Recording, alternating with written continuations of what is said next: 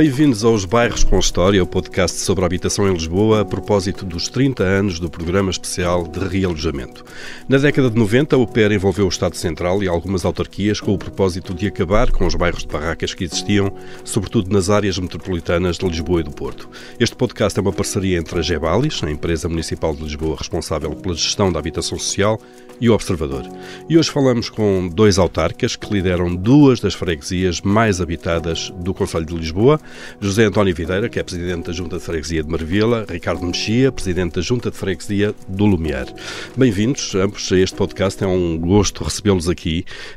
não vamos, obviamente, às origens da execução de PER, naturalmente, não desempenhavam sequer funções públicas eh, quando o projeto foi lançado e executado, mas as freguesias que lideram acolhem vários bairros PER, Marvila, José António Videira, é inclusivamente a freguesia com mais habitação municipal e começava por perguntar se há desafios especiais na gestão destes bairros.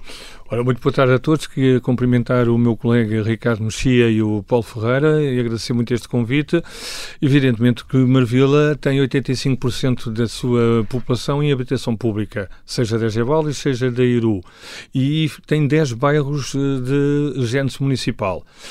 E evidentemente que o PER teve uma influência muito evidente em, em Marvila, nomeadamente naquilo que foram zonas como o bairro Marquês de Abrantes e o bairro dos Alfinetes, que acabou com a chaga que era o bairro, o antigo bairro, o bairro chinês, e o que fez o PER erradicar as barracas, melhor condições de habitação para as pessoas, inclusão social e trouxe também com eles novos acessos e infraestruturas que eram importantes, desde escolas, quadras, farmácias, jardins, tudo isso foram grandes vantagens, não é? Que Mudou a paisagem da freguesia. Mudou a paisagem da freguesia e tornou-la muito mais, eh, mais, mais central. E, e teve uh, esse grande, grande benefício que foi uma redução significativa da carência habitacional. Só deixar um, último registro da minha primeira intervenção. É que o PER teve também uma, algo muito interessante, porque foi, evidentemente, na altura, o Primeiro-Ministro, o professor Aníbal Cavalo Silva, e o Presidente da Câmara era o Dr. Jorge Sampaio.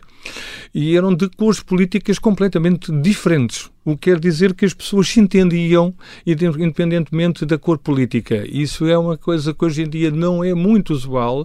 Eu estou aqui hoje com o Ricardo, que também não é da mesma força política, e damos-nos muito... José António Videira do PS, o Ricardo Mexia do PST, e damos... eleitos nas listas desses partidos. Damos muito bem, e queria salientar isso há 30 anos, que estas pessoas se entendiam para melhorar a vida das suas populações, proporcionar-lhes outros, outros aspectos de melhoria das suas, das suas próprias vidas, independentemente do partido a que pertenciam. Fica essa nota importante, Ricardo Mexia. Um, o Lumiar, também, a freguesia do Lumiar também tem um peso considerável de habitação municipal. Há desafios especiais uh, nessa gestão?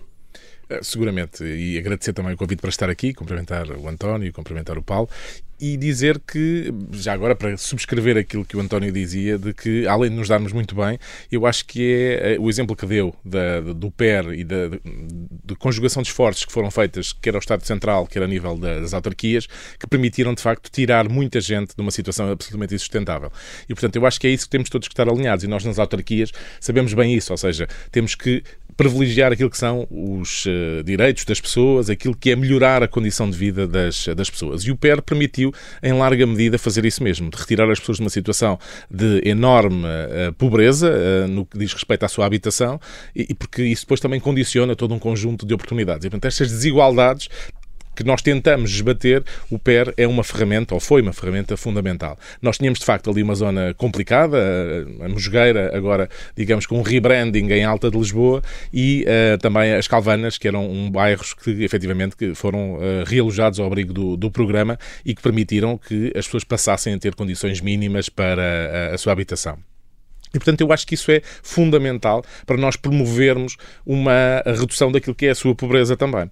E isso permite depois que as pessoas possam alavancar a sua vida alcançando outros patamares. Eu acho que essa é a questão fundamental, é nós percebermos que há pessoas que não partem todas do mesmo patamar. E nós assegurarmos que esses patamares são o mais próximos possíveis é uma função que, enquanto autarcas, não podemos deixar de privilegiar. E foi isso que se tentou fazer, é isso que se continua uh, a tentar fazer. Nós continuamos, por exemplo, no bairro da Cruz Vermelha, ainda com alguns blocos que também têm pobres condições de habitabilidade e que estão agora a ser realojados para outros bairros também uh, de habitação municipal e que irão permitir uh, demolir estes edifícios e uh, eventualmente criar novos espaços. O António falava há pouco de não foi apenas a habitação, portanto, foi criar também espaços de públicos vivência no fundo, e que as pessoas criar bairros. Exatamente. Não e, portanto, só. eu acho que é não apenas a casa das pessoas, mas é também tudo aquilo que envolve um, isso mesmo. E, e, portanto, esta necessidade de criar um espaço onde elas possam conviver viver, espaços verdes, onde possa haver prática desportiva, onde possa haver prática eh, cultural, são absolutamente fundamentais, porque hum, eh, não podemos apenas,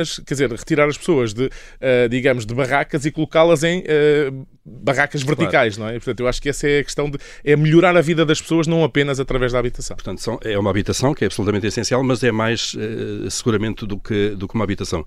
José António Videira, um, deixa-me pegar neste ponto. Uhum.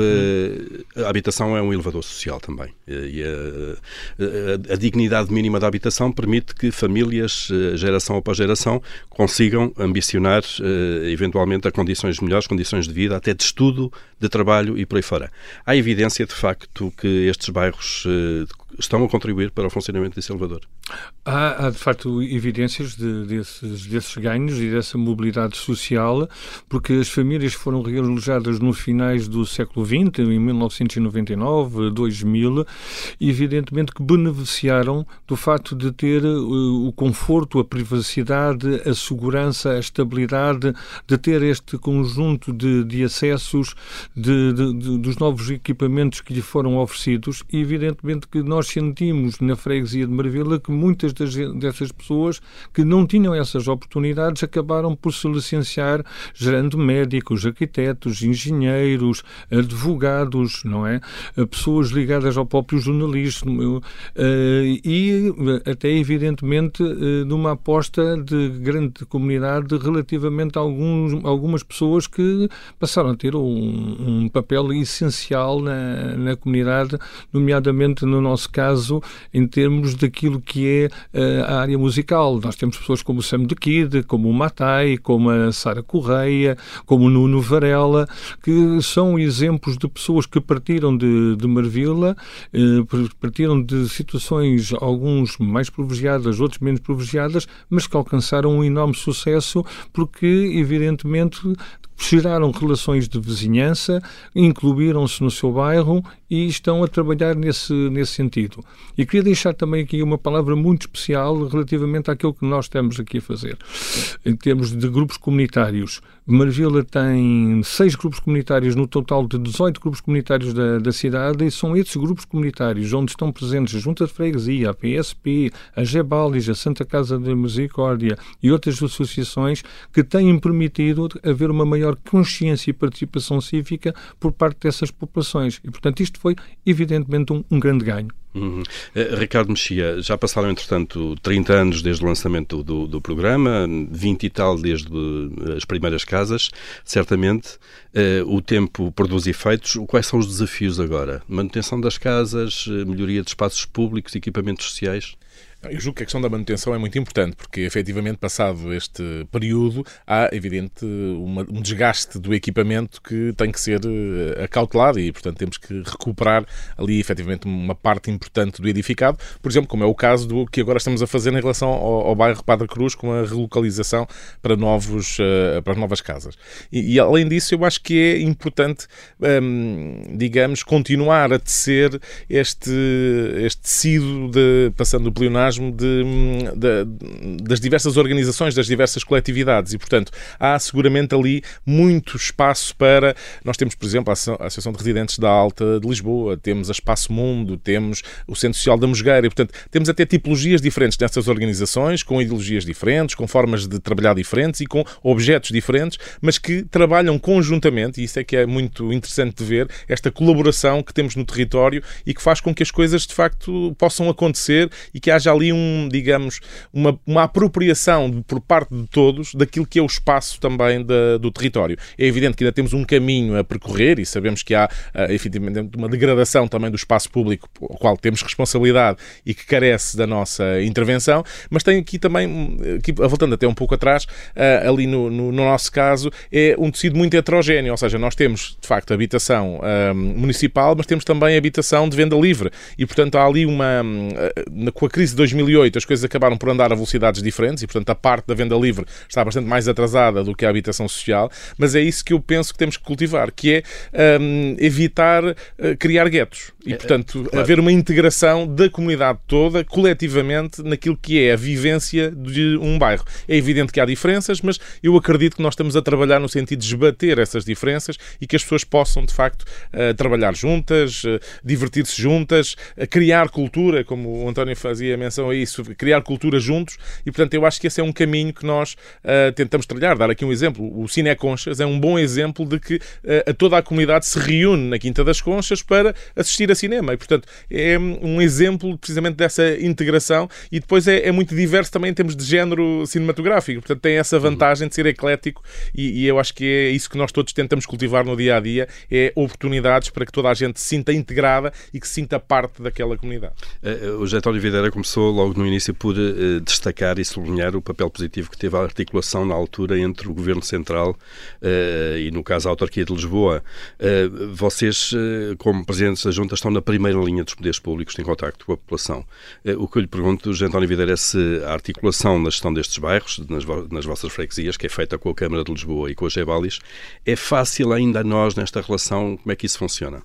Eu acho que funciona de uma maneira muito razoável e, e cada vez melhor. Nunca tive, na minha experiência de autarca, qualquer problema com a, com a Gebalis. Obviamente que os, os gestores de uma, de uma empresa desta dimensão e com o número de focos que, que abrange e o número de bairros municipais, que são 66, eh, eh, é muito difícil, é muito complicado ser administrador de uma empresa desta, desta dimensão, mas cabe também a nossa, a nossa responsabilidade enquanto autarcas de termos uma cooperação institucional e uma lealdade institucional de uh, defender o papel da, das Gebalis e de fazer uma certa pedagogia perante a, a população.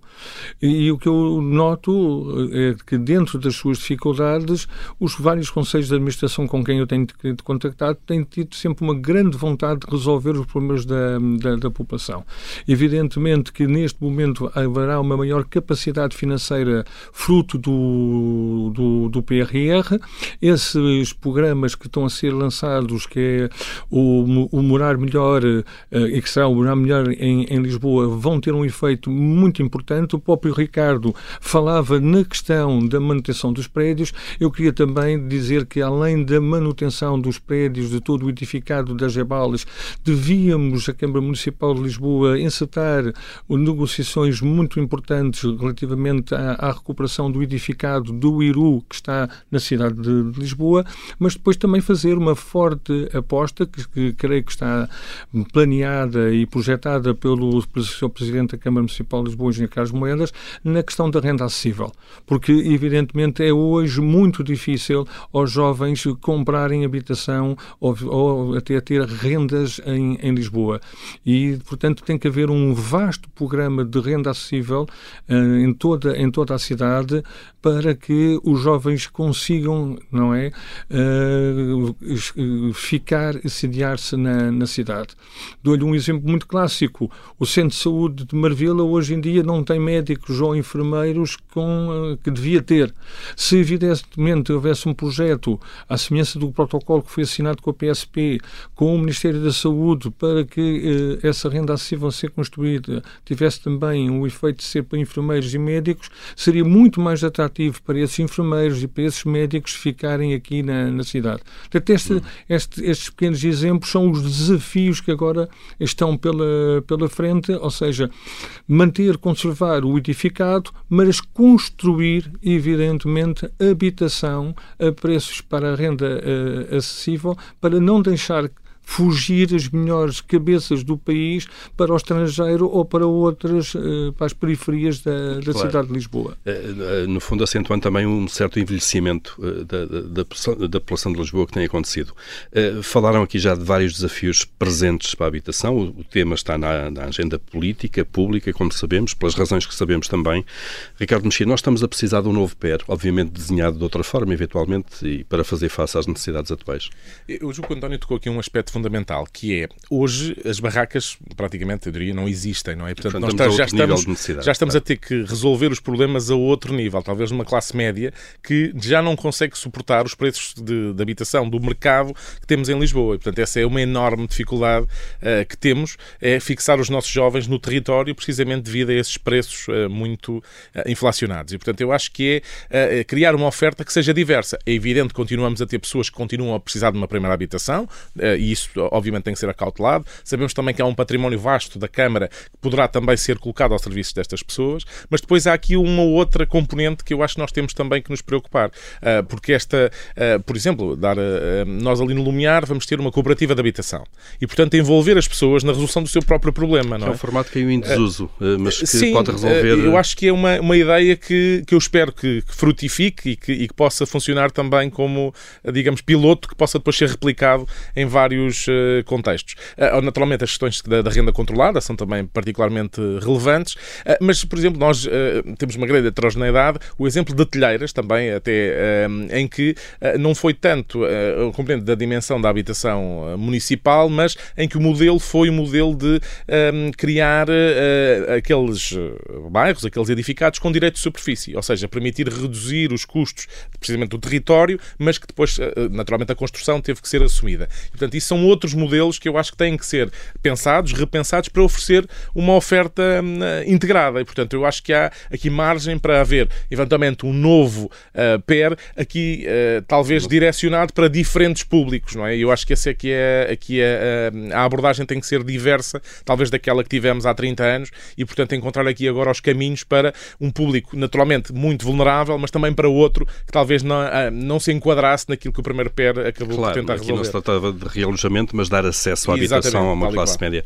Uh, José António Videira, a mesma questão, uh, se precisamos de facto de um plano integrado que ataque os problemas da habitação.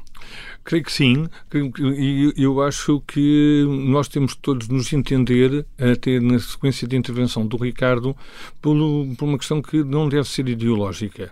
Eu acho que todas as pessoas que têm a capacidade por exemplo, de conseguir ainda uh, comprar a sua habitação em termos das casas que estão uh, afetas ao município, isso tem essa capacidade o devem, o devem fazer, eu defendo isto, e defendo que todos os instrumentos que estão ao nível da habitação devem ser utilizados, seja através das cooperativas, seja até a intervenção do, do Estado, seja através da iniciativa privada. Isso é, é essencial porque nós temos, evidentemente, uma carência habitacional que é o grande desafio nestes tempos que, que usa, e acho que não devíamos fazer disto uma batalha, eh, evidentemente, ideológica e de preconceito ideológico, mas todos nos nos entender para dar uma resposta evidente e rápida às necessidades desta população mais jovem e que eh, tem alguma capacidade financeira, mas que também é reduzida porque tem salários na ordem dos 700, 800 euros e não estão abrangidos por aqueles que são a população mais vulnerável. Por outro lado, é continuar a apostar em apoiar, evidentemente, essa população vulnerável, porque essa população vulnerável também não pode ser, evidentemente, afastada da, da, da cidade. E é, é nesta complementaridade que nós devemos trabalhar os vários poderes públicos, desde as, desde as autarquias, as juntas de freguesia, a Câmara Municipal e ao Governo, e todos temos de ter um entendimento geral sobre, sobre este problema. É, quase a fechar esta nossa conversa, eh, perguntava-vos, eh, José António Videira, começando por si, eh, lideram os dois duas freguesias, têm muito espaço ainda livre para construção, ao contrário de outras freguesias mais do centro de Lisboa, que estão quase plenamente ocupadas, e o que perguntava é que projetos é que há para, para as vossas freguesias, eh, quer em termos de edificado, eh, quer em termos de construção de entidades sociais, se quiser ainda tal malha social, eh, que são, no fundo, a cola depois para este cimento. Olha, nós, nós em Marvila temos um conjunto de, de, de prédios neste momento que estão, em termos de renda, renda acessível, a ser efetuados tanto no bairro da GNR como no bairro dos Alfinetes, como haverá no bairro da Flamenga numa, e também no bairro do, do, do Armador.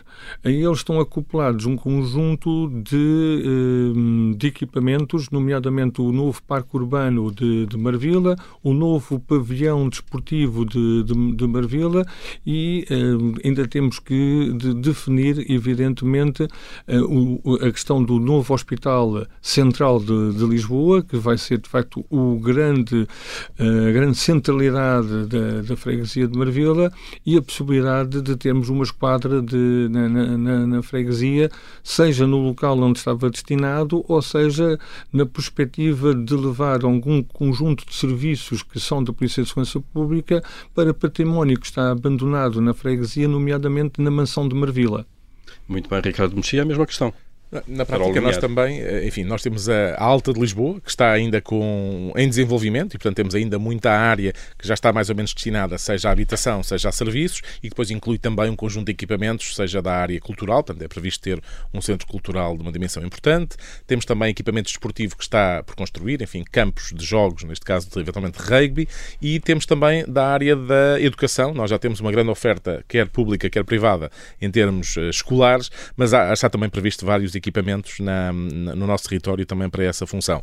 Adicionalmente, temos ainda uma outra área, a Quinta do Olival, que é uma auge, uma área urbana de génese ilegal, que também está, digamos, a, querer ter uma nova dinâmica e que nós esperamos que consigamos resolver essa situação e que possa haver também oferta uh, de, de, construção nessa, nessa zona. E, portanto, há, de facto, aqui um monte de uh, oportunidades, um, enfim, um número significativo de oportunidades que eu acredito que em breve poderão materializar-se e que vão permitir melhorar não só a oferta em termos de habitação, para os vários públicos, mas também em termos de serviços e fazer com que as pessoas possam encarar o Lumiar como efetivamente um sítio onde podem uh, viver, onde podem trabalhar, onde podem estudar e uh, ter oferta uh, também Cultural, para claro, as diversas. A chamada cidade dos 15 minutos, enfim, que Isso se fala muito, não é? Se materializa depois nos, nos bairros. Depois com, com tem que ter essa. tem que se robustecer precisamente com a criação de, quer, por um lado, a, a iniciativa estatal, mas também a componente privada. queria só dar aqui uma nota que também é muito importante e que é genérica, que é tem que haver estabilidade na legislação aplicável à habitação.